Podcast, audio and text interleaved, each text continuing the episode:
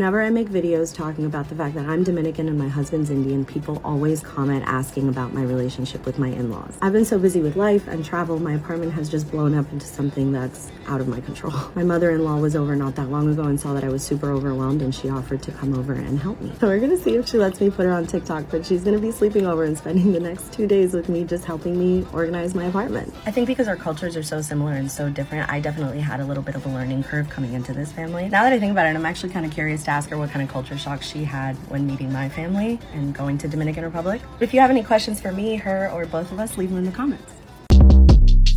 Short Cast Club